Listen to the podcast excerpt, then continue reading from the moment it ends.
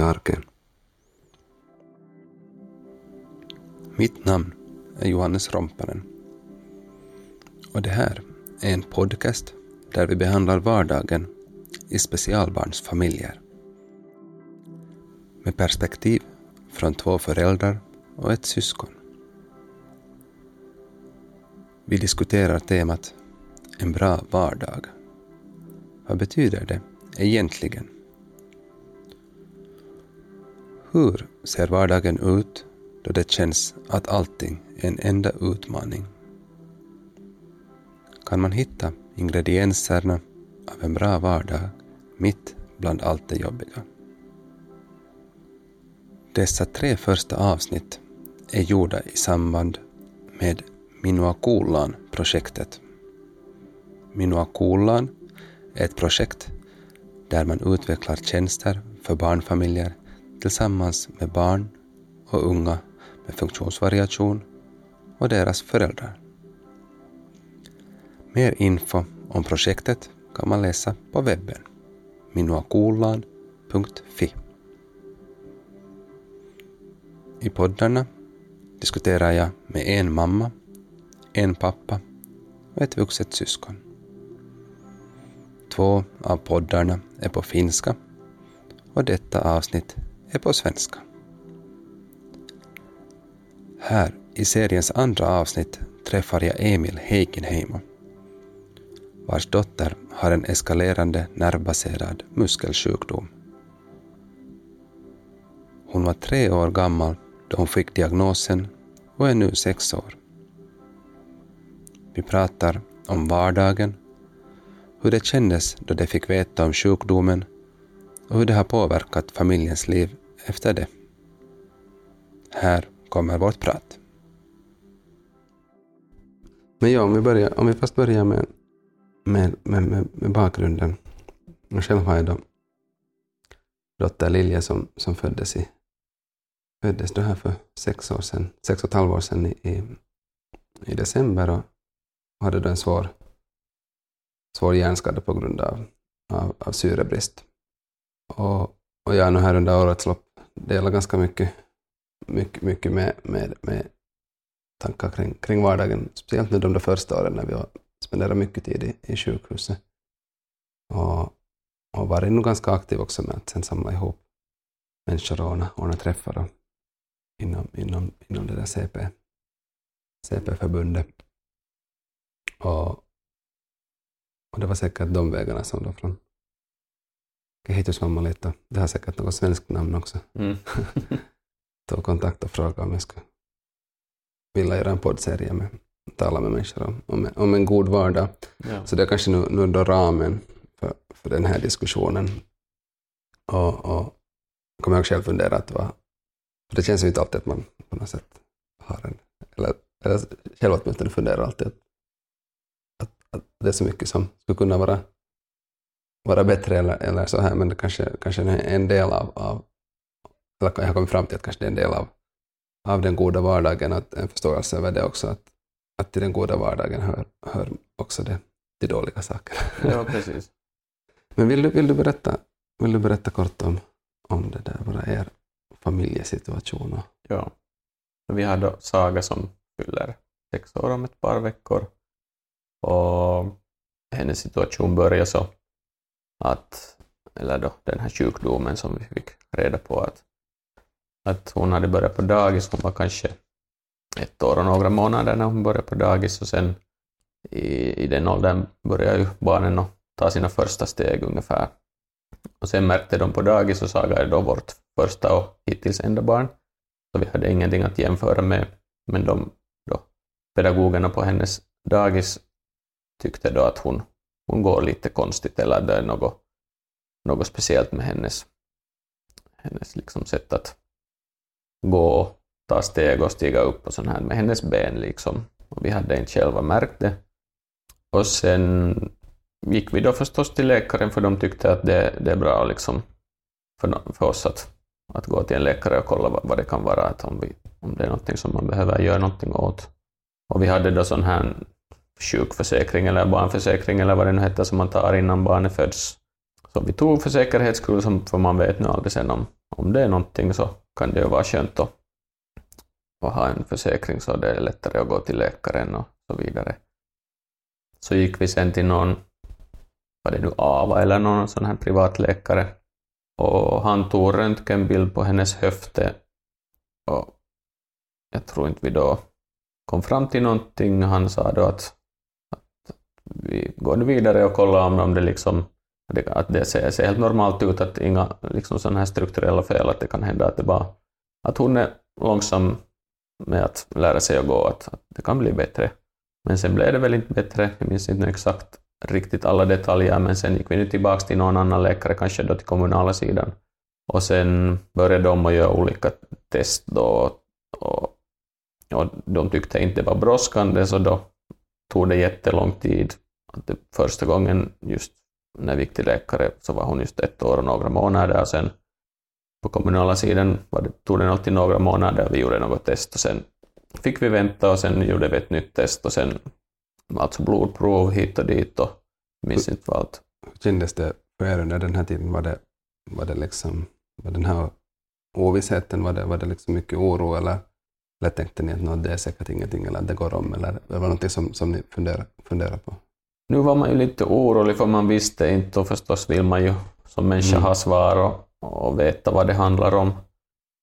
Men samtidigt kändes det nu inte som att det är något jättefarligt för hon var ändå relativt frisk eller liksom mådde bra och allt gick annars bra.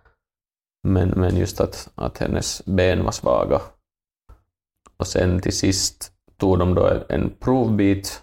Då det var sån här päiväkirurginen operaatio, att vi gick till barnsjukhuset, eller barnkliniken eller vad det nu hette. Och, och då tog de en, en bit ur hennes lårmuskel och sen undersökte den på något vis och fick då veta att det var då en muskelsjukdom och en, en sån här, vad heter det nu, nervbaserad muskelsjukdom som heter SMA.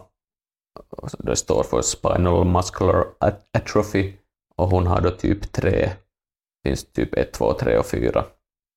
Och vi fick då diagnosen, nu blir det tre år ganska exakt, att hon hade, eller hon skulle precis fylla tre år då vi fick diagnosen. Och det där, det som de nu egentligen sa då när vi fick diagnosen var att, att det är en sjukdom som man måste leva med, man kan inte riktigt göra någonting åt saken. Gå inte och googla för ni kommer att se hemska bilder och hemska texter. Det, det är väl bra, bra sak att säga att gå inte och gå. Ja, ja, precis. Förstås går man ju sen och gör det. Men grejen är just den att det finns olika typer av den här, Ja. den här sjukdomen och typ 1 och 2 är svårare. Ah, Okej, det- jag skulle fråga åt, åt vilket Ja. håll går det? Att är det liksom den där, för, för bland CP-skador så är det liksom att den ettan är, är, är den minsta och sen Okej, femman är den, är den svåraste. ja. Men ja, då fick vi veta det och förstås var det en stor chock. Och det där. Sen har vi nu gått vidare efter det. Men att... att Vad, vad betyder det i praktiken, då, de här olika, olika typerna? Hur, hur är det sen om man har en svår, svår SMA? Nu, nu, nu är det lite bättre i dagsläget för det finns medicin för den här sjukdomen. Att för, för då när vi fick diagnosen hade medicinen inte än, ännu kommit ut på Okej, marknaden. så den är helt ny. Ja, den är ny- ny- jätteny. Och då betydde det att om man hade typ 1 så dog man typ inom ett eller två år Okej, från födseln för att då var det just så att det påverkar hjärta och lungor och allt möjligt. ja. Och det var en relativt sån här vanligt förekommande sjukdom bland barn. Alltså det är en genetisk sjukdom, att jag och min fru bär på den, den här, det här genfelet omedvetet. Och då det är en väldigt sällsynt, ett väldigt sällsynt genfel, men då råkar vi bara båda ha det och sen hade vi ännu otur att Saga fick det. Att det finns då 25 procents sannolikhet att, att barnet får det.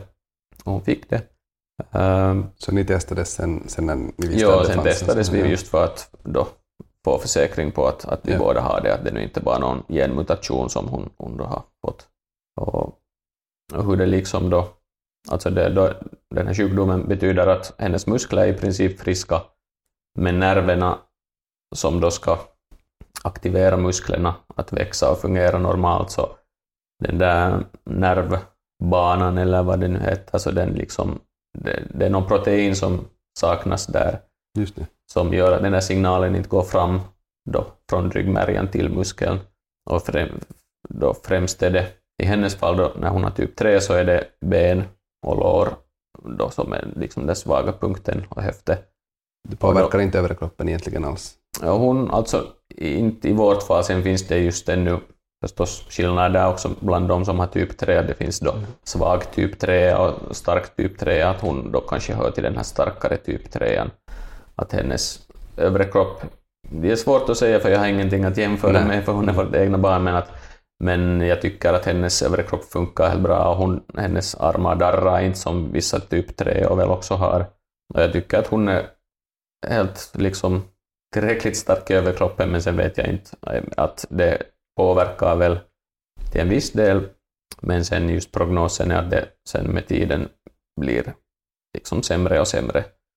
Och då de här typ 2 är sådana som, som då aldrig lär sig att gå och deras livslängdsförväntan, jag vet inte om det heter som en Vi, vi kör med det. Elin odote är då också lägre.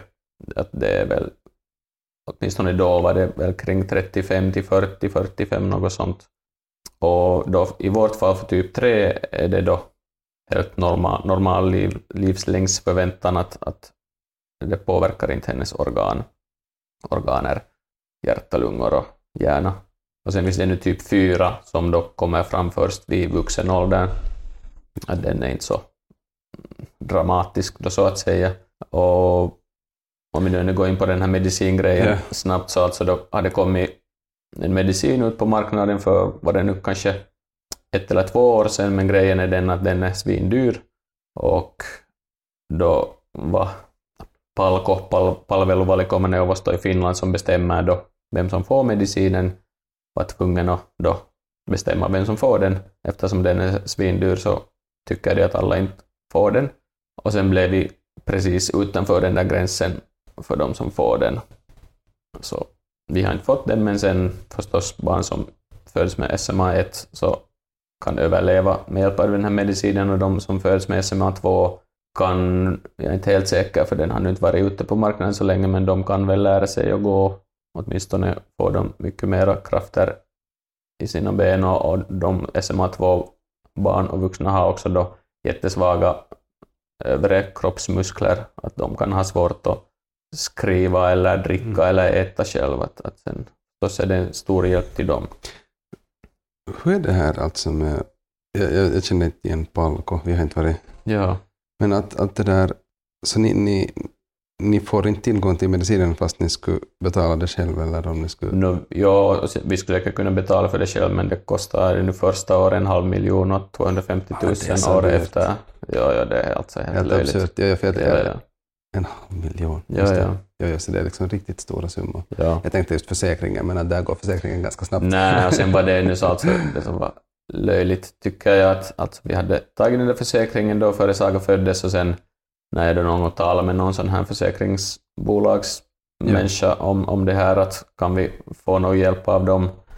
Så sa hon att ja men ni har inte kryssat för den här Tukia liikunta elinsairaudet då när ni har ansökt om försäkringar. De har då en basförsäkring och sen har de en massa tillägg, här, tilläggspaket eller tjänster, alla möjliga vet du, tänder och då sån här och, som vi inte har kryssat för.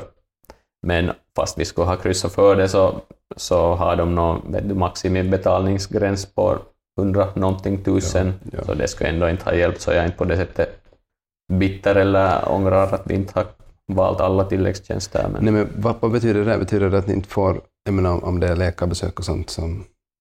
Jo, för po- poliklinikavgifter Ja. får vi då, men det Oavsett, är ja. några tior. Så det, Ja, ja. Vi, vi, har, vi har också den här skuluvakuutus ja. äh, från Lähi-Tapiola. Och nej, vi, vi har tagit för alla barnen, jag kommer ihåg det sen, men tredje barnet sa nå inte har vi behövt det, ska vi månne ta. Mm, ja. Men sen, sen, sen var jag nej, nu ska vi nu ska nog ta det. ja. och det där, och det, det är nog en sak som i vårt fall nog har, har, liksom, har gjort det också. Det, det, det, no, det ger en, en här ekonomisk trygghet Um, Ja. För speciellt sen, det går jättemycket pengar till, till mediciner, Lilja äter Mm. jättemycket mediciner sånt som, och sånt som inte heller Kela, Kela det där, som är Kela understött. Okej. Eh, och, och, och till exempel nu så har vi, har Lilja börjat, och det är en tid sedan hon har, har tagit cannabidiol för epilepsin Ja. och, och, den, och den, den, den kostar liksom tusen euro för tre veckor. Ja. Och, och att utan försäkring så skulle vi inte. Men där är också, jag, jag kollade där, men där liksom, där, där är det typ 50 000 euro eller någonting det där totala, Ja. liksom, vad försäkringen täcker. Ja. Att, att, att förstås hemskt många år så ganska snabbt äter man ju upp, Ja. upp, upp en sån Ja. här försäkring. Sen, att, att, men, men nu verkar det som att, att, det där, att husen, eller det, kom, det kommer ett, ett, ett, ett preparat som skulle vara billigare, men att det verkar att det skulle vara ungefär ändå i samma pris, men att, att husen sa att de skulle kunna stå för kostnaderna. Äh, Att de, de, de håller ännu på att förhandla, men att, att då har tagit, tagit då under, under sin vinge liksom ett, att de har sett de barnen som, som ha, skulle ha, ha liksom, dra nytta av det och de säger Ja. att Lilja skulle höra, höra liksom till den gruppen så, Okej. så, så husen skulle kunna stödja det, Ja, fint. vil- vilket skulle vara jätte, Ja. jätteskönt. Vi hoppas att det blir klarhet i det kanske nu sen på, på hösten. Ja. Men att, Men det där är ju lite förvånande och fint att försäkringsbolaget betalar då för sån här CB, är det CBD. Ja. ja. Men det är jättefint för man ska ju tro att de genast säger nu men det där är nu inte något, mm, vad heter det nu, det är det, scientifically proved någonting men de, är, är det då eller hur, hur Ja, går det- de med på sånt där om det är så dyrt också? Det, det, det för att det liksom, äh, äh, det där, vad heter det, yliopiston apteekki Mm. har liksom ett preparat som de gör själva. Och det, och det, liksom är, då är det, liksom, det är medicin Ja, och, och sen att det är, är det där, och det, och det är någonting som en läkare har ordinerat, att det fyller Ja, ja. liksom de, de kraven.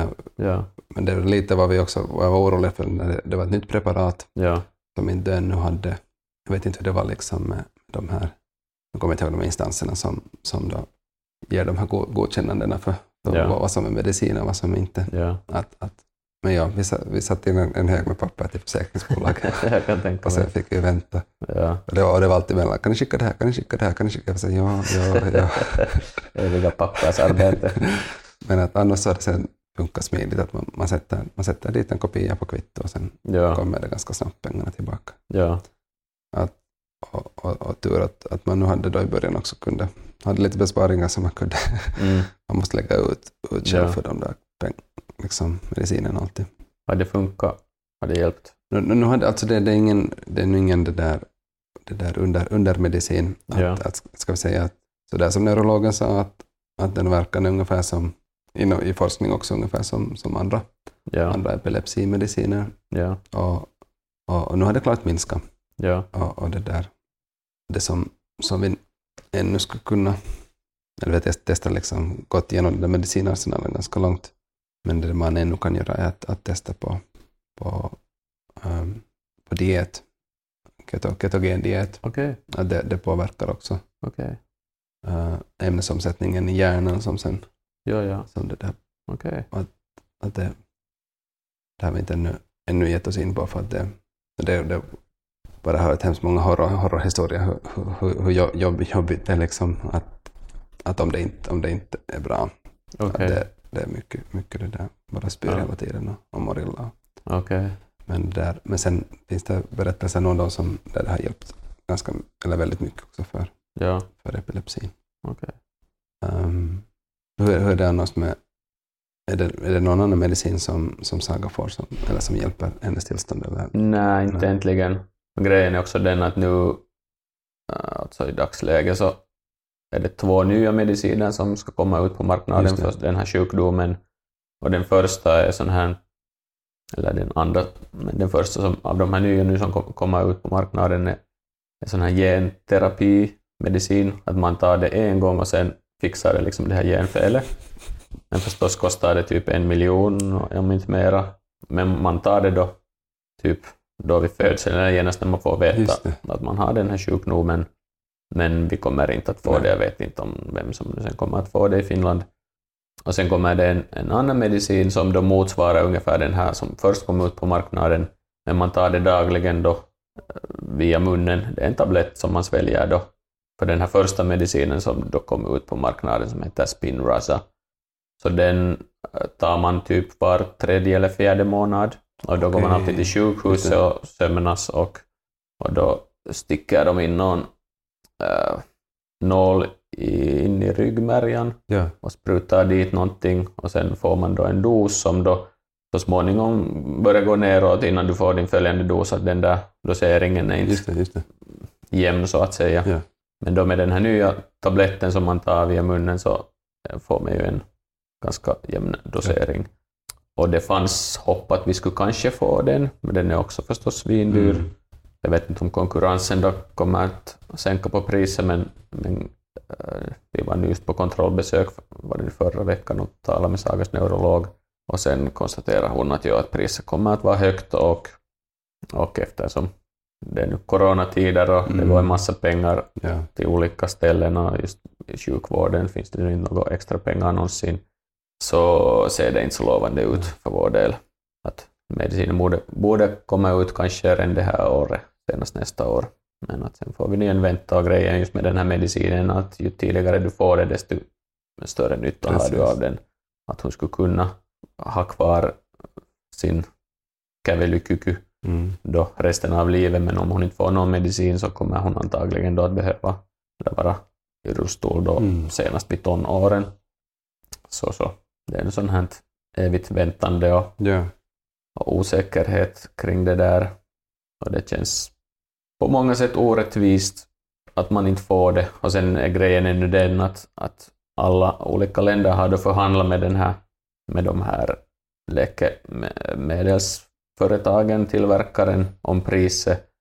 Och i vissa länder, eller i väldigt många länder, om vi skulle bo fast i Sverige så skulle vi få det. Om vi skulle bo i Okej. Tyskland skulle vi få det. Om vi, alltså Finland är nästan den, det enda EU-landet var vi inte får det. Och det Okej. känns konstigt och orättvist och sen har vi faktiskt funderat om vi skulle flytta till Ja, Sverige precis. eller till något annat land, men sen känns det på något sätt att just när vi hade flyttat tillbaka från Sverige hit, just när vi fick veta att Saga föds och byggt vårt liv hit nu på nytt och, och har vårt sociala nätverk och mm, morfar, föräldrar och som hjälper till så, så känns det som att vi nu inte vill sen flytta igen och börja från början och söka jobb för att komma in i, i socialsystemet för att få den här medicinen. Så, så har vi nu liksom väntat här att om vi sen någon dag skulle få den här medicinen, den gamla eller den här nya, men det ser nu för tillfället inte så lovande ut. Och, och det är tråkigt. Hur är det, det där, hur är det med Saga? Saga själv upplever hon den här, hennes sjukdom? Är det någonting som hon talar om eller, eller, eller som, som det på något sätt som, ja, som hon själv funderar på och lyfter till, till, till diskussion? Mm.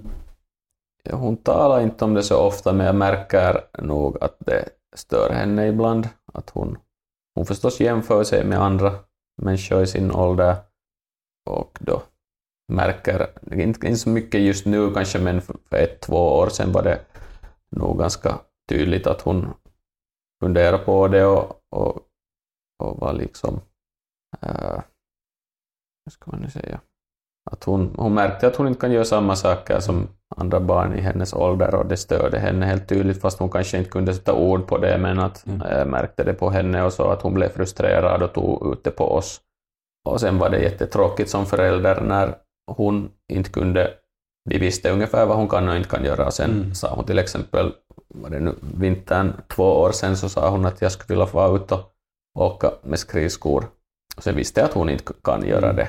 Och sen som pappa funderar man att jag ska jag nu bara säga det till henne, vara en tråkig farsa och säga att ja, men du klarar inte av det, att det är onödigt att vi nu skaffar skridskor och far ut på isen. Eller ska jag då göra det och låta henne själv då märka att hon inte klarar av det? Det är sådana här svåra beslut som man måste göra. Att, att ska man vara sån här ilonpilaaja eller ska man låta henne själv då konstatera att vad hon kan och inte kan göra?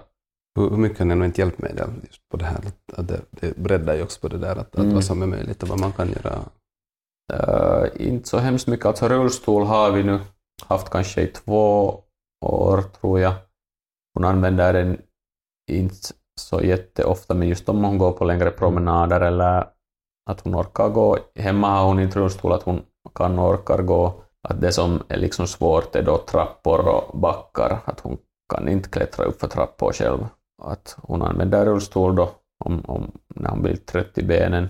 Och annars, vi har fått en sån där trehjulig cykel och, och vi är tacksamma för det, men den är jättetung och hon orkar inte liksom trampa själv.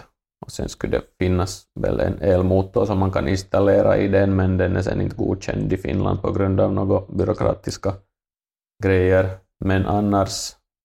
Jag kommer att tänka till exempel på det där med skrinnande, att man kan ju också sitta och skrinna. Liksom. Och det finns ju liksom Jo, olika sorters lösningar.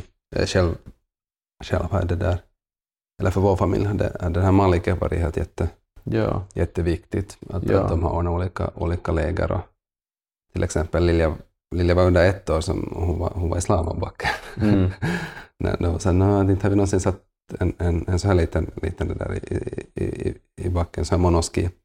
Men att det där, men att det där, varför inte? ja, ja, det finns så jag har också liksom kollat något på Malikes hemsidor och de har alla möjliga grejer. Och vi borde nu ta och bekanta oss med dem. Jag måste säga liksom att, att nu efter, nu har det gått två år, nej, nästan tre år faktiskt, ja, från att vi fick den där diagnosen, så, så två år gick nog ganska sådär i djupa vatten, kan Ja. man säga. Det hände inte genast, men sen började så småningom på, påverka mentala välmående, vilket man kanske inte märkte då, men sen mera efteråt märkte man när man började må bättre igen att, att, ja, att jag var nog kanske lite, jag skulle inte säga deprimerad, men ändå sådär alakuloinen. Mm. Nerstämd. Ja, nedstämd. Och, och då kanske man, sen var man också kanske lite bitter på något sätt. Man Mm. mådde inte bra. Förstås fick vi hjälp och vi var i olika sådana här Vertais tog i grupper och pratade om det och läger och, och sen fick vi kontakt med andra familjer i samma situation och det hjälpte massa. Men, men det, det är en sån process som man måste komma över Mm. över det och försöka komma, gå liksom vidare och, och det tog ungefär två år för mig att vara någorlunda okej med situationen och godkänna den. Och inte var det sådär att man grubblar dagligen på den där saken men att, att det, det bara tar sin tid och, och nu för tiden tänker man inte på det så mycket, inte så ofta. Och det stör inte så mycket att man, man då försöker just se mer av de där möjligheterna vad man kan göra och, och ta just nytta av olika sådana här föreningar som då hjälper till med på olika sätt. Men ja, två år gick det ungefär när man, när man inte riktigt var så glad och nöjd med situationen. Och det kändes lite orättvist just att inte, liksom- inte liksom för oss att varför har det nu hänt till oss, men, men för Saga då. För man vill ju att, att ens barn ska må bra och ha samma utgångsläge då som alla andra barn har till livet. Och det känns på det sättet orättvist att varför ska en oskyldig liten flicka då få, måste uppleva sånt här. Att det, är inte, det är inte rätt och rättvist, men, men livet är inte alltid rättvist. Nej, nej, nu funderar man ju ofta på det att, att eller märker själv att sen, sen när man ser, ser små flickor det där springa omkring att, Mm. att, att, att nu, nu kommer den ju tanken att, att, att det, skulle, det skulle kunna vara Lilja. Att hur, skulle- eller hur, skulle- hurdan skulle hon vara om hon Vet du, jag har precis samma situation Mm. när jag ser flickor i Sagas ålder springa omkring och jag vet att Saga inte kan springa kommer aldrig att kunna springa. Så det är liksom de, de där mikrostunderna Mm. när jag går sönder. Det är de värsta. det har varit på något sätt för mig sen viktigt att komma ihåg, eller på något sätt att, eller att, att, att särskilja på det, att, att, det, att det är min sorg. Och, Mm. och sen, sen den sorgen som barnet upplever, sen det kan vara något annat. Mm. eller liksom att, att, att, att den inte på något sätt sen heller sörjer för, eller tycka synd om. Liksom sådär att jag märker att det är sånt som, som, som man nog inte saknar, det att sådana liksom särliga liksom, att, att det, Mm. det känns att det, det, det för aldrig någonting på något sätt framåt. Nej, precis. Och vi har också försökt att uppfostra Saga så att hon är modig och vågar Mm. och tror på att hon kan göra nästan vad som helst. För nästan vad som helst kommer hon att kunna göra. Ja, Hon blir nog inte en balettdansös eller en 100 meters löpare men att, men att ändå har vi det ganska bra. Och just när man nu har sett ett och annat och varit där på barnsjukhuset och sett familjer och barn i mycket svårare situationer så ska man nog ändå vara ganska glad och tacksam att man har det ändå.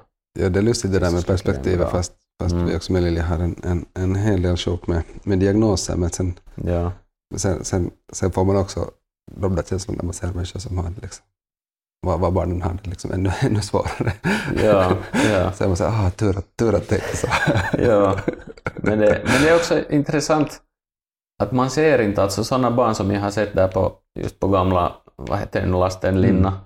före det, det här nya sjuk, barnsjukhuset byggdes, så alltså man, man ser inte dem på gatorna, man ser Nej. inte dem i vårt samhälle. De hålls någonstans, inte säger jag, deras föräldrar håller dem bakom låsta dörrar, men att, att det är synd att, att de inte bland oss mera, för då skulle man liksom förstå att okej, det finns människor med svåra sjukdomar och det är helt okej att de Mm. får vara synliga och vi måste acceptera det och godkänna det och, och ta dem i beaktande och inte behandla dem som något, vet du, ö-klass citizens och hålla dem bakom låsta dörrar just. Och det, det är liksom ja, ja, tråkigt. Jag minns redan när vi bodde i Sverige så tycker jag det var mycket mera folk Okej, som då hade olika, eh, vad heter det nu, Ha- handikappar som var liksom ute på gatorna och man såg mycket mer av dem. Men, men i Finland, jag vet inte om det nu är någons val eller om de då anser att det är svårt att ta sig ut, men jag tycker att Finland är ändå ganska lättillgängligt Mm. för olika människor med olika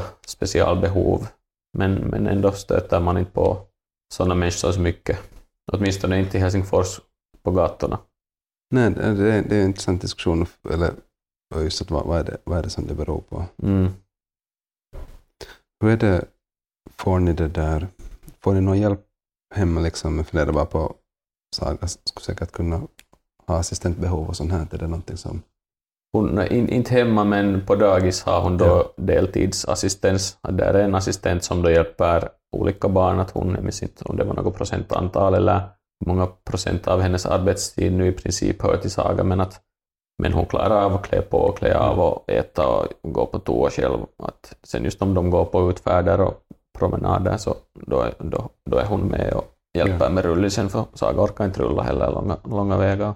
Men hemma har vi ingen assistens. Att sen när Saga blir större och sen om hon har några hobbyer som hon behöver assistens med som vi inte då kan vara med och hjälpa henne med så då har jag förstått att vi får en. Ja, sen är helt en sån sak liksom att, att på något sätt hur, hur barnets, eller liksom det där att, att utveckla på något sätt sig själv som en, en enhet också. Att sen, Mm. sen att man hela tiden är beroende av, av, av mamma och pappa så känns att det är, inte, Ja. det är liksom viktigt på något sätt att, att skapa det där. Eller att bli självständig. Att, Ja. att, att där är ju liksom just, spelar assistenten en, en, en viktig, viktig roll i den Ja. processen. Säkert. Och det där.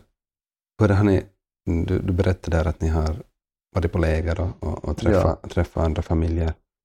Eh, kommer du ihåg de första, första lägren? Hur, hur upplevde du själv? Var det liksom, Nu måste jag säga alltså, vi har varit på ett läger, ja, tror jag bara. Det var, uh, det varit för två år sedan, ja. Ett, ett, sommarläger i, det var nära Hangö, jag minns inte vad hette det, Långsand eller någonting. Sånt lerikeskus där. Ja. Och riktigt, eh, riktigt trevligt ställe. Och där var då, jag minns inte om, alltså det var muskelsjukdomsförbundet eller vad det nu heter, Lihastautiliitos, som ordnar sånt här läger. Och jag minns inte om det var bara för SMA-barn och deras familjer och vuxna SMA-patienter förstås också, eller om det var olika muskelsjukdomar representerade. var det kel, kel, en sån Kela-kurs eller var det? Nej, det var väl bara helt sån Ja. här mm, förbundets, för kanske de fick något understöd, men, men vi behövde väl inte ansöka om någonting, och det var Nej. bara ett veckoslut. Ja. Det var inte sån här nej. Det, det har vi äh, försökt gå på, men att vi har sökt säkert till två eller tre olika, de blir alltid annullerade. Okej, och vi har haft samma problem när vi har försökt Okej, söka till de där, vi har sökt, försökt söka svenska läger. okej. Och, och ja, det är ju så att jag har sökt tre gånger och en gång har blivit annullerat. En gång så sa de att, att Lilja var för ung och en gång sa de att Lilja Ja. är för handikappad. Och Okej. Ja. det var svårt. Ja, det är svårt. Vi skulle ha en typ just, ska börja kanske om några dagar, skulle det ha varit nästa vecka, Men sen blev det annullerat. Det var inte ens väl på grund av corona, alltid hade väl varit, de säger att det inte är tillräckligt många deltagare. Mm. Och nu sköts det upp, eller vi då ansökte för en plats på, en läger, på ett läger som börjar var det nu i augusti, alltså oktober, så vi får nu se om det blir av eller inte. Men där är väl sen mera sån där vertaistuki och allt, allt sånt här. Men Mm. det här var sån här veckosluts sommarläger, det var nu mera sånt där att man umgås och har det kiva och, Ja. och så där. Det var inga läkare eller Nej, men hade ni ändå liksom skilt, skilt program för vuxna och, och barnen? Inte där, Nej, nej. nej. Det var just mer såna här just familjeläger. det, just det. Och det var kiva, men då just fick man också lite perspektiv, att då kändes det som att vi, vi har nu typ det friskaste barnet och det kändes lite som att är det här nu riktigt rätt plats för oss, att vi kommer hit och alla andra är mycket svårare handikappade. Och det är ju kanske dumma tankar, men, men sådana tankar hade jag då. Och sen får vi, det är väl ett läge som de har varje sommar och förra sommaren då får vi inte dit för det kändes just att är det nu riktigt rätt plats för oss. Jo, nu är det liksom, eller vi, vi sen har haft de där tankarna sen när man ibland har varit på något läger där, liksom, där, där alla andra barnen liksom springer och rör sig självständigt. Och, Ja, ja. och det där man också liksom att, att, att, att nu är det viktigt att på något sätt ha de där människorna omkring sig som har en liknande Ja. erfarenhet. Att fast, Ja. fast, fast man, har liksom, man kan dela med och man kan liksom, det finns saker som knyter samman med att Mm. att det märkte sen, sen genast när man på något sätt fick sätta sig sam, ner i samma bord som med, med svårt handikappade barn, att, att nu är det liksom en annan eller, eller då delar man den där vardagen på ett helt Ja, annat sätt. Liksom. det det finns ett annat förståelse för, Ja. för vad det liksom är Ja, i, i praktiken. ja, Men att det, det, ja, det, det har nog ett värde liksom, att på något sätt ha, ha dem omkring sig som, man, ja det, Som- det är sant, absolut. som, som har, har det där. Men har det varit, det varit svårt att hitta, hitta andra familjer med, med motsvarande? Det har varit, ja, för det finns just att SMA tror, om jag nu har förstått det rätt, så det finns mest SMA 2-barn. Just det. Och vi har då kontakt med sådana familjer också. Ja. Vi har faktiskt varje vecka, no, nu, nu har det inte hänt på grund av corona, men eh, en gång i veckan har vi gått då till Ruskis, eller Valtteri, vad heter den där skolan var Ja, Lilja ja. också Ja, går. Vad Walter är liksom det där, men Ruskis är, ja man brukar ju tala om Ruskis den där, Ja. men, men ja, jag förstår, jag vet. Ja. Men där, i den skolan då de har ju sån här terapi, simbassäng. Ja. Och då har, har vi då, eller det- är det uuden manlihastauti liitto yhdistys, ULY, ja, yhdistys. Så de har då sån här simtur Just det, där en ja. gång i veckan. Och där är då barn och vuxna med oli- olika muskelsjukdomar som då kommer dit och, och simmar. Och det har varit nog liksom jättekiva för oss och Saga trivs jättebra i vattnet och simmar en helt utan något hjälpmedel. Och, och hon är riktigt sån en badkruka. Och där, där träffar vi då, där är just SMA två barn och deras familjer, så det, det har varit en sån här jättekiva grej för oss att Ja. vara dit alla tillsammans och, och bada lite och, och prata med dem. Och, och just att Saga också, viktigt för henne, tycker jag, att se att det finns mm, andra barn med samma sjukdom Precis. och förstå att hon inte är den enda.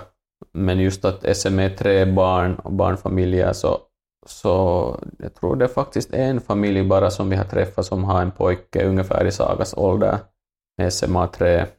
Men de bor i, vad heter det nära Tammerfors, den staden som luktar illa, som har något pappersbruk. Vad heter det nu? Valkeakoski. Just det, Ja. ja. Vi var en gång och träffade dem där hemma hos dem och det var jättetrevligt. Och alltså, jät- jät- jät- jättetrevlig familj och vi hade det jättetrevligt tillsammans men sen har vi nog bara inte fått Mm. av att träffa efter det. Men, men att den där ena gången den gjorde mycket och gav oss alla säkert liksom krafter och välmående. Att sen finns det här i huvudstadsregionen väl några familjer som har SMA-3 barn som är lite äldre än Saga. Att vi har kanske skickat några mejlar eller meddelande med dem, men sen har vi nog inte träffat dem tyvärr. Är det med några Facebookgrupper och sånt här? till det? Alltså, Ja, sådana finns det och där är vi nog med och diskuterar, men sen är det nu kanske mer just sådana här vardagliga saker om Ja. hjälpmedel och just den här medicinen Ja. diskuteras det en massa om. Och, Men själv har jag upplevt att det finns, eller just viktigt på någon sån här Facebookgrupperna, att man, ganska, Ja. man, vet att, man vet på något sätt att de människorna finns där. ja, Och man vet att de liksom, om man, om man slänger dit en fråga så Ja. vet man att, att man, man är liksom inte ensam. Jo, det är nog skönt och det är så lätt att bara Ja. gå på Facebook och skriva någonting och fråga någonting om man undrar på någonting. Så det, det är nog en bra grej. Men börja, Saga börjar förskolan nu då? Hon börjar nu ja, på hösten Ja. förskola då. Min- Minerva i Tölö. Och det är en gammal byggnad men, men det är liksom vår distriktsskola. Ja. Och förskolan är då där i skolan och vi har varit där och bekantat oss. Och, och den renoverades ju ganska grundligt för några år sedan. Ah, just det. Så där, där är hissar och, och toaletterna är rämpade och det är liksom relativt fungerande för henne att hon kommer nog nästan till alla rum och lokaler utan, utan liksom, eller helt självständigt. Så det, det, det var skönt för oss att veta. Vad hade vi? hade någon, var det så att vi hade tyska undervisning i Minerva? Jag, ja. jag var, gick i, i, i Topelius lågstadieskola så. ja. Och vi är en liten tyska grupp och de hade slagit samman det med, okej. med Minerva så vi får, Ja, får dit alltid sen med ja. och, eh, två platser med bussen. Okej. ja. ja. det, ja, det var... men kommer hon att bör, börja sen i... Är det, är det fortfarande musikskola, Minerva, eller är det olika klasser? Inte vad jag vet. Jag har Okej. inte åtminstone hört något sånt. Det är från, då, i min barndom, Mm. så då var det från, var det från tredje klassen, eh, så var Minerva liksom en musikskola. Okej, Eh, Ja, ja. Man måste söka liksom skilt okej, det skulle vara med, kul. med, med inträdesprov. Ja, jag har nog inte hört något sånt. Men jag, jag vet nog inte att det har nu först varit tal om förskolan och förstås då sen Mm. att skolan det funkar för Saga och sen är där också sådana här, där finns, jag minns inte om det är en hel klass, men det finns sådana här eh, special, liksom skolplatser för eh, barn med specialbehov. Där finns enligt min förståelse så sådana här pedagoger som har då kunskap inom, inom barn med specialbehov, eller vad, vad det nu heter. Eh, Hur är det med, med, med Saga? Just att hon, hon har ju bara det här rörelsehandikappet. Ja, Att, att, hur känns det annars med, med det där? Med den kognitiva utvecklingen, allt är helt... jo, allt är helt Helt normalt. normalt och hon är, Ja. hon är skarp och, Ja. och smart flicka, så det, på det sättet kommer hon inte att behöva hjälp. Det är just mer fysiska då. Ja. Att hon, hon får börja på en normal klass och, Ja. och, och ja. Tycker ni att ni har fått det stöd som ni har behövt och, och, och liksom vill ha eller och kanske rent av någon gång skulle, han, har ni fått liksom utöver det som ni ska kunna, kunna be om? No, jo, alltså lite både och. Att ibland känns det som att man måste riktigt kämpa och fighta och begära för att få saker som man vet att man är berättigad till. Och ibland känns det som att sen just till exempel den här cykeln, att, att det var nu lite sådär att okej, okay, kiva att hon får en cykel, men sen, och den kostar något, de sa att den är värd mellan 2 och 3 tusen Ja. euro. Och det känns sådär att okej, okay, att kanske man skulle kunna använda de pengarna till något annat. Och just nu till exempel när hon har då en sån här vanlig manuell rullstol, eller just nu när, idag ska vi få, ska hon få sån här vet inte vad det nu heter, som gör att det är lättare att rulla med den, men att, att just på vintern, de där rullisens framhjulen är så små att om det är lite snö så fastnar den i snön och sen om man vill på landet för lite ut i skogen, inte förstås i skoskogen, men på sådana vanliga skogsvägar, bilvägar, sandvägar, så är den jättedålig. Det bara liksom, funkar inte med de där små hjulen. Och sen har vi försökt fråga att skulle man kunna få till exempel sån här, det finns där system att är det nu det är lätt att bara fästa i, i rullstolen en sån där grej dit fram och sen har man ett stort framhjul Ja. och då är det förstås mycket lättare att rulla var som helst. Men att den kan nu inte kosta så mycket men sen sådana saker känns det som att det är nästan omöjligt att få. Mm. Ja, Det känns konstigt. Ja, det, det, det är spännande med handikappservice åtminstone. Att, Ja. att, eller, eller, eller på något sätt den här vapaa-ajan liikkuminen är sånt som att, att, det att man ska kunna röra sig på, på, fri, på fritiden är inte alls lika, lika viktigt. Men, ja, Så- men så- sen det där jag tycker inte att det är ens vapaa-aika. När vi går till dagis och dagis, är- eller det är ju vinter i Finland för, Ja. förutom förra vintern som inte var så snö i, men, men just att om man nu kan man ju anta att alla alltid går på torr betong, Nej, nej, det är nog... så det, det är lite konstigt. Jag Men hoppas ni orkar kämpa, kämpa vidare. jo, och sen om det nu behövs så kan man ju betala för den själv om den inte är svindyr, men att, att sådana konstiga saker har man märkt. Och alltså grejen är ju den att det finns man är just berättigad till en, en massa grejer och man får hjälp, men sen att få reda på vad allt det finns för det första och, och att sen få den hjälp man behöver, så det är inte alltid så lätt. Och just sen om man inte eh, har, om man inte har så mycket energi så känns det liksom jobbigt Ja. att nu måste man liksom riktigt slåss om att få, få det som man vet att man ska få, men att sen gå igenom en massa byråkrati och, och pappersarbete så det känns bara sådär att come on, att varför ska det nu vara så här svårt? Och det är samma för förstås många gamla människor också, de är berättigade till eh, olika vårdgrejer, men de måste också då stå på sig för att få, få dem och det, det känns liksom konstigt i, i vårt samhälle att varför ska det vara så? Förstås är det frågan om pengar, men, att, men om det nu är saker som man har rätt att få så borde man nu få dem utan att behöva gräla om saken. Ja, det känns ju nog att det blir, blir en massa människor som faller, faller emellan Ja. helt enkelt. För att, för Ja. att det, där, för det, det, det kräver ju nog ändå en hel del att, Mm. att orka strida. Ja, ja. Men tusen tack, det var, det var roligt att prata med dig. Tack detsamma. Tack. Tack att ni lyssnat. Jag tar gärna emot feedback. Man kan skicka e-mail åt mig på johannes.rompanen.gmail.com eller så kan man ge respons via Minuakuullaan-projektet på deras hemsida minuakuullaan.fi. Produktionen av podcasten är finansierad med Veikkausmedel.